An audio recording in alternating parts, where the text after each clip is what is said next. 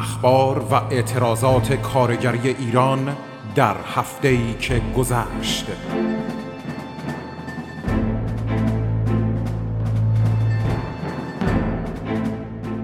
برنامه ای از رادیو فرهنگ.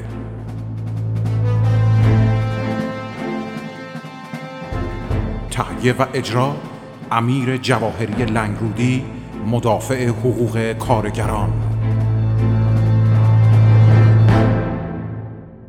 با درود به شما شنوندگان عزیز رادیوی فرهنگ امیر جواهری هستم و برنامه گفتار کارگری هفتگی رو با نگاهی به پخش خبر ویدیویی از ضرب و شتم زنی در آبادان و تهدید خبرنگاران محلی بیانیه 24 روزنامه‌نگار زن درباره روایت های اخیر آزارگری در ایران موقعیت زندانیان زن در کرمانشاه و سرتیت خبرهای کارگری و خبری از کنگره حزب چپ سوئد در ادامه نگاهی به موقعیت کارگران هفتپه و کارگران بازداشتی هفتپه رو با شما به اشتراک می‌ذارم. می‌تونید گفتار کامل کارگری هفتگیم رو در رادیوی فرهنگ و سایر وجوه تبلیغاتی اون توی فیسبوک، اینستاگرام، توییتر و همینطور در تلگرام دنبال بکنید. ماجرای درون شهر آبادان امروز به یک ترند خبری شبکه های مجازی بدل شده. کانال تلگرامی روزنامه نگاران مستقل ایران. در تاریخ شنبه ای که پشت سر گذاشتیم آورده که یک روز از انتشار ویدیوی ضرب شتم زن جوانی که گفته میشه در اعتراض به آزار جنسی و تجاوز مدیر پالایشگاه آبادان به خانه او رفته بود میگذره. و در این میان رسانه ها و روزنامه نگاران چه نقشی بازی کردند؟ روزنامه نگاران محلی به شکل مستقل اقدام به انتشار ویدیو و افشای علل ماجرا کردند و نام جهان نژادیان از مدیران پالایشگاه به عنوان متجاوز و نام مامور حراست نخستین بار توسط اونها پخش میشه. دوم اینکه رسانه ها و خبرگزاری های رسمی به سراغ مسئولان استانی رفتند و صدای آنها بودند. گزارش خبرگزاری اسنا و خبر فوری بهاره چشم براه رو که مورد حمله قرار گرفته مسلم معرفی می‌کنن اما دریغ از اشاره کوچک با یا سوالی درباره چرایی شروع دعوا. این در حالیه که همشهری آنلاین همشهری آنلاین در گزارش خود از ماجرا تاکید کرده که فرماندار آبادان از پاسخ به سوال درباره تجاوز و بارداری زن مضروب توسط مدیر پالایشگاه سر باز زده.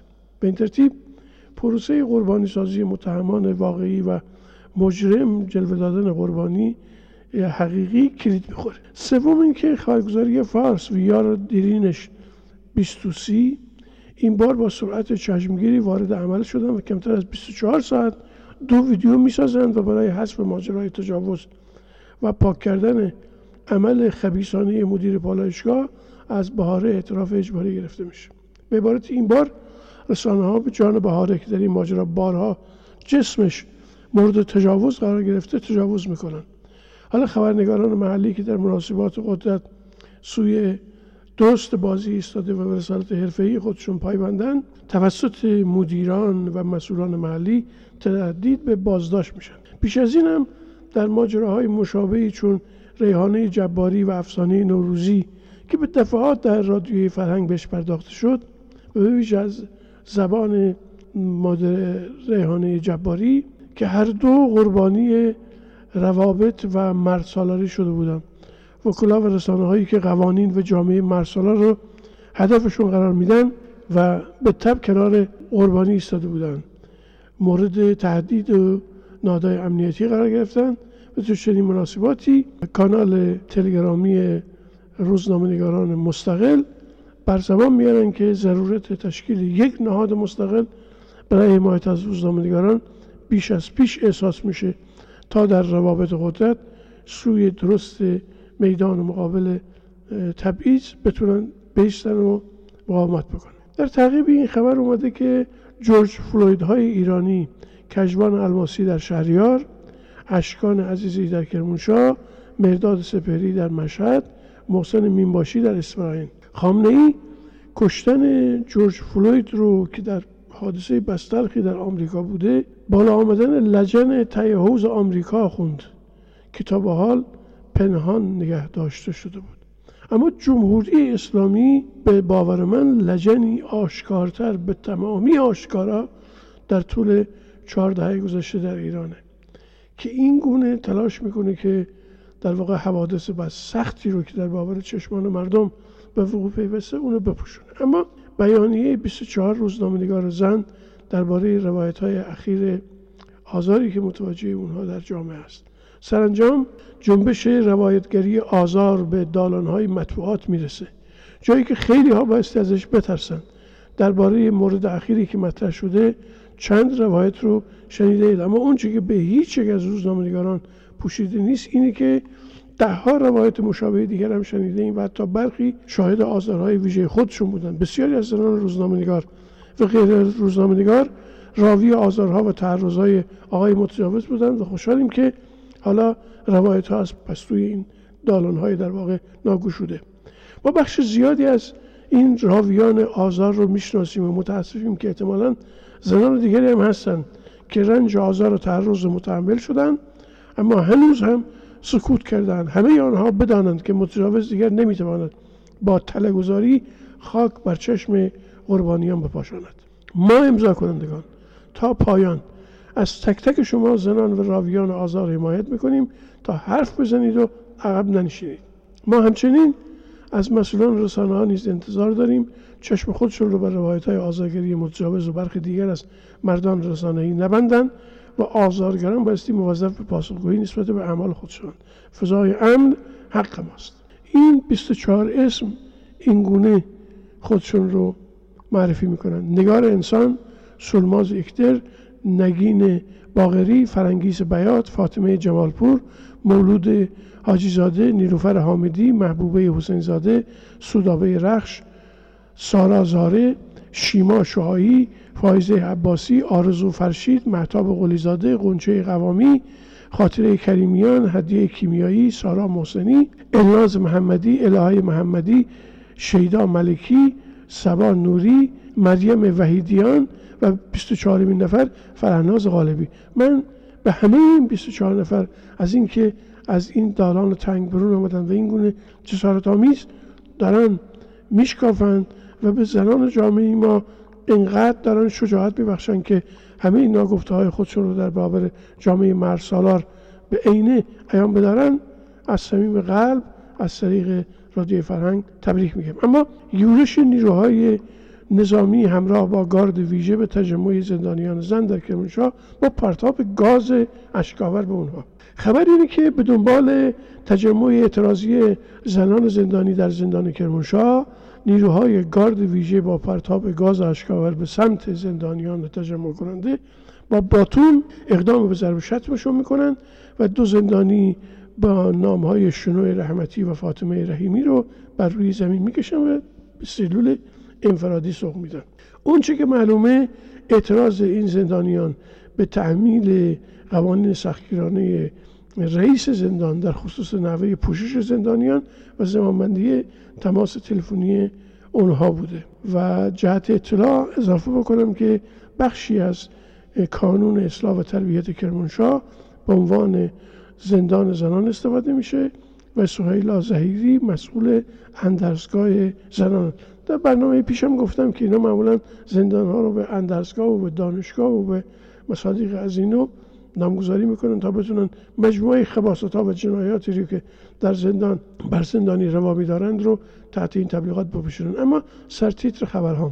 تجمع اعتراضی تعدادی از اهالی سقز نسبت به عدم تعیین تکلیف با زمین هاشون در محله باخان مقابل استانداری کردستان. تجمع اعتراضی زنان محله گلشهر چابهار مقابل فرمانداری نسبت به تخریب منازل مسکونیشان توسط بنیاد مسکن و شهرداری با همکاری نیروهای امنیتی. ادامه اعتراضات کارگران سازمان حمل و نقل بار و مسافر شهرداری یاسوچ نسبت به عدم پرداخت ماها حقوق و وعده های توخالی مسئولان.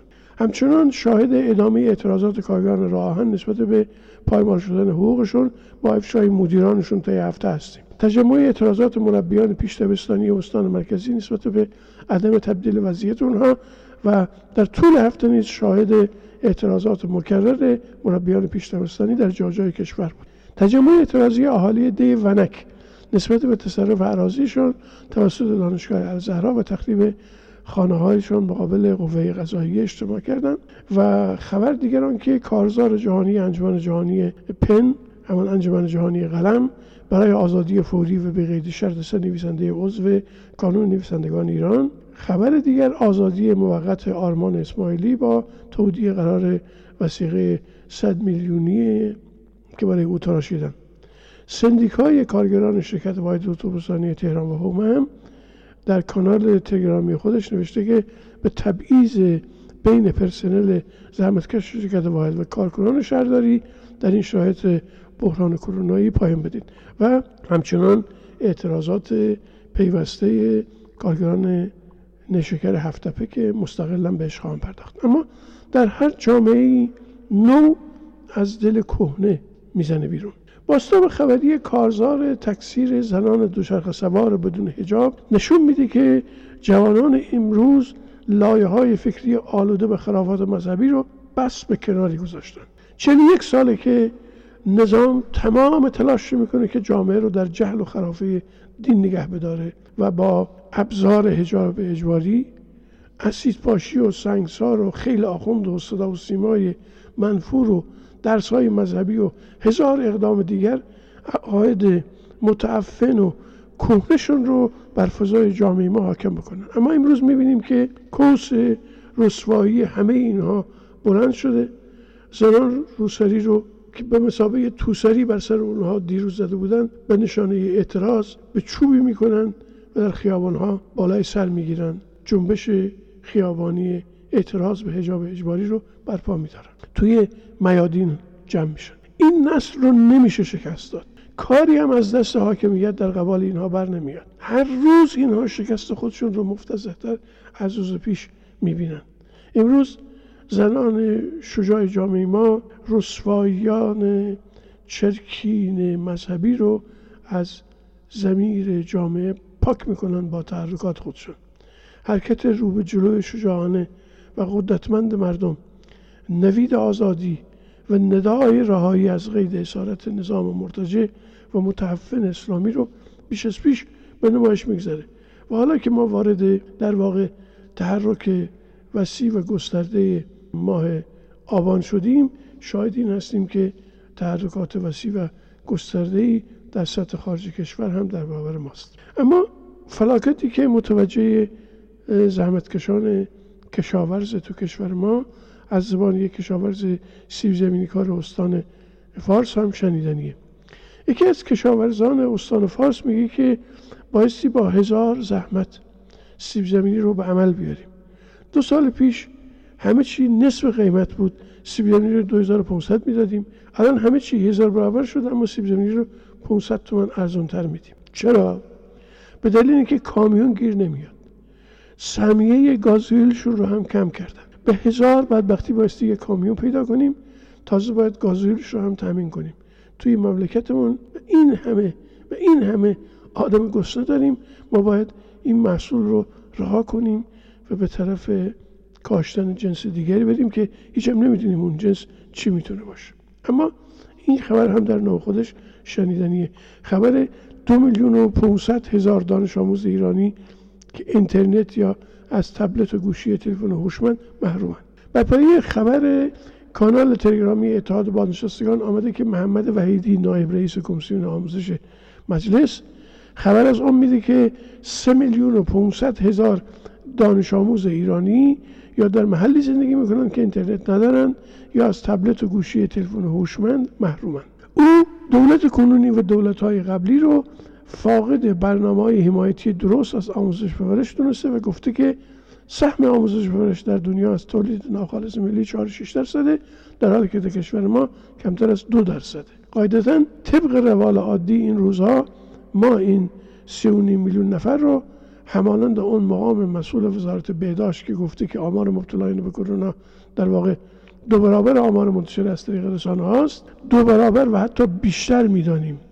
و نیز می‌دانیم که مدارس از تولید ناخالص حتی اون دو درصد رو هم دریافت نمی کنند و شاهد ما هم والدین دانش آموزانند که برای وایت بورد برگه امتحانی ماژیک پول آب و برق پول گاز مواد شوینده سرویس های بهداشتی نیمکت و صندلی و حتی باتری ساعت های روی دیوار کلاس ها هم هزینه میدن. چنانچه آموزش و به دنبال آن پرورش برای کارگزاران دولت ما اهمیت داشت کودک و نوجوان از فرط بیعدالتی دست به خودکشی نمی‌زد. فقط ترس من از اینه که دامنه خودکشی های ناشی از ناشیگری و مسئولیتی مدیران به مهدای کودک ما هم برسه. و توی این رابطه من لازم می‌دونم که این خبر رو هم در برنامه امروز بگنجانم امپراتوری دروغ همچنان و همچنان تکذیب می‌کنه. کار به جای رسیده که تکذیب کردن حقایق رو به نام اینکه دروغ است به ابزاری مهم برای دروغ آشکار و تکذیب حقایق اوریان جامعه تبدیل کردن. خودکشی کودک 11 ساله رو تکذیب می‌کنن. خودکشی کودک 13 ساله رو تکذیب می‌کنن. همخوابگی زن جنوبی برای آب رو تکذیب می‌کنن. قاچاق دارو به عراق رو تکذیب می‌کنن. کمبود انسولین توی جامعه رو تکذیب می‌کنن تجاوز به دختر آبادانی رو تکذیب می‌کنن فقر گسترده رو تکذیب می‌کنن کرونا در زندان های ایران رو تکذیب می‌کنن فساد و دزدی آشکار و گرانی سرسام آور و اختلاس های میلیونی سران نظام رو هم تکذیب می‌کنن و تهاجم به حقوق کارگران هفتپه و دستگیری چهرهای شناخته شده اون رو هم که امروزه خبرش در هر ستی از شبکه های مجازی دست به دست می‌کرده هم در واقع چشمشون رو در مقابلش میبندن به عبارتی جمهوری اسلامی فلاکت و بدبختی و یک سال ترور و آدم کشی رو روزانه تکذیب می‌کنه. اما نمی‌تونه و نمی‌تونه تنفر عمومی و عمیق مردم جامعه زج کشیده و ماتم زده ما رو بتونه تکذیب بکنه. تمام این جنجال هایی که می‌سازن صرفا برای عروج و لبریز شدن تنفر مردم از سرنگونی و نابودی این نظام. اما خبری گفتم از سوئد به شما بدم. تا این روز اخیر کنگره حزب چپ سوئد ونستر پارتی در شرایط کرونایی با ترکیب نمایندگی اعضاب گزینش اعضای خودشون از سیاست سوئد در اشلی محدود برگزار میشه. رفیق مهنوش دادگستر ایرانی تبار 35 ساله در کنگره حزب به رهبری این حزب انتخاب میشه. مهنوش تنها 6 سال از حضورش در پارلمان میگذره و دو سال هم از عضویتش در هیئت رهبری حزب چپ.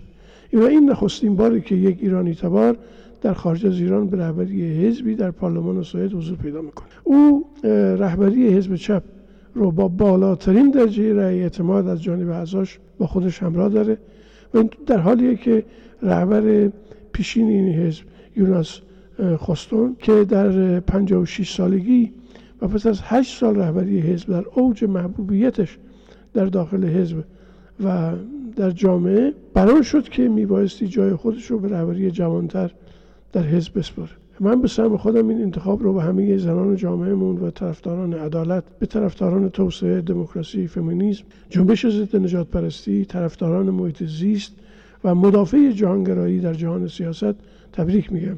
اضافه بکنم که در این حزب دو چهره دیگر هم فقط دانیل ریاضت نماینده پارلمان از حزب چپ و علی اثباتی نماینده پارلمان از حزب چپ از فعالان ایرانی تبارند زمینی که در جا جای این حزب در سراسر سوئد هم ایرانیان پرشماری در این حزب از نسل دوم ایرانیان به فعالیت های اجتماعی مشغول. اما هفتپه هفتپه آخرین خبر اینه که چهار تن از بازداشت شدگان هفتپه در زندان دسفول در اعتراض به بازداشت خودشون دست به اعتصاب غذا زدن. خانم فرزانه زیلایی در گزارشی که از او خبرگزاری هرانا انتقال داده و انتشار داده اینه که او تلاش کرده که از تفهیم ایتام ها در شاید که از حق داشتن وکیلم محرومن خبر بده. و با اشاره به مبتلا بودن چندین زندانی در زندان دسفول نسبت به نگهداری موکلانش یعنی یوسف بهمنی و حمید منبینی و ابراهیم عباسی منجزی و مسعود حیوری چهار کارگر بازداشتی هفتپه خبر میده و گفته که اتهام اونها اخلال در نظم عمومی شده. و اکنون پرونده این کارگران به شعبه دوم دادگاری دادسرای عمومی و انقلاب شهرستان شوش اجرا شده. و از اونجا اونها رو انتقال دادن به دسفول خب ما که نیک در جریانیم این گونه اتهامات نخنما تا به امروز و دفعات متوجه کارگران و فعالان کنشگر اجتماعی شده. تاکید بیش از پیش ما آزادی و رهایی بیقید شرط این زندانیان و دیگر زندانیان سیاسی و در این راستا تلاش های بس بیشایبه در سطح جاه جای جهان برای آزادی این کارگران زندانی هفتپه و دیگر زندانیان سیاسی در آستانه ورودمون به روز 14 نوامبر 24 آبان در جاه جای کشورهای جهان از آمریکا و کانادا و شهرهای مختلف اروپایی در دستور کار فعالان سیاسی و اجتماعی و تشکلهای چپ و دموکراتیک. باشه که در برنامه آینده نسبت به این مهم با شما شنوندگان عزیز رادیوی فرهنگ صحبت داشته باشم. شاد و سربلند باشید.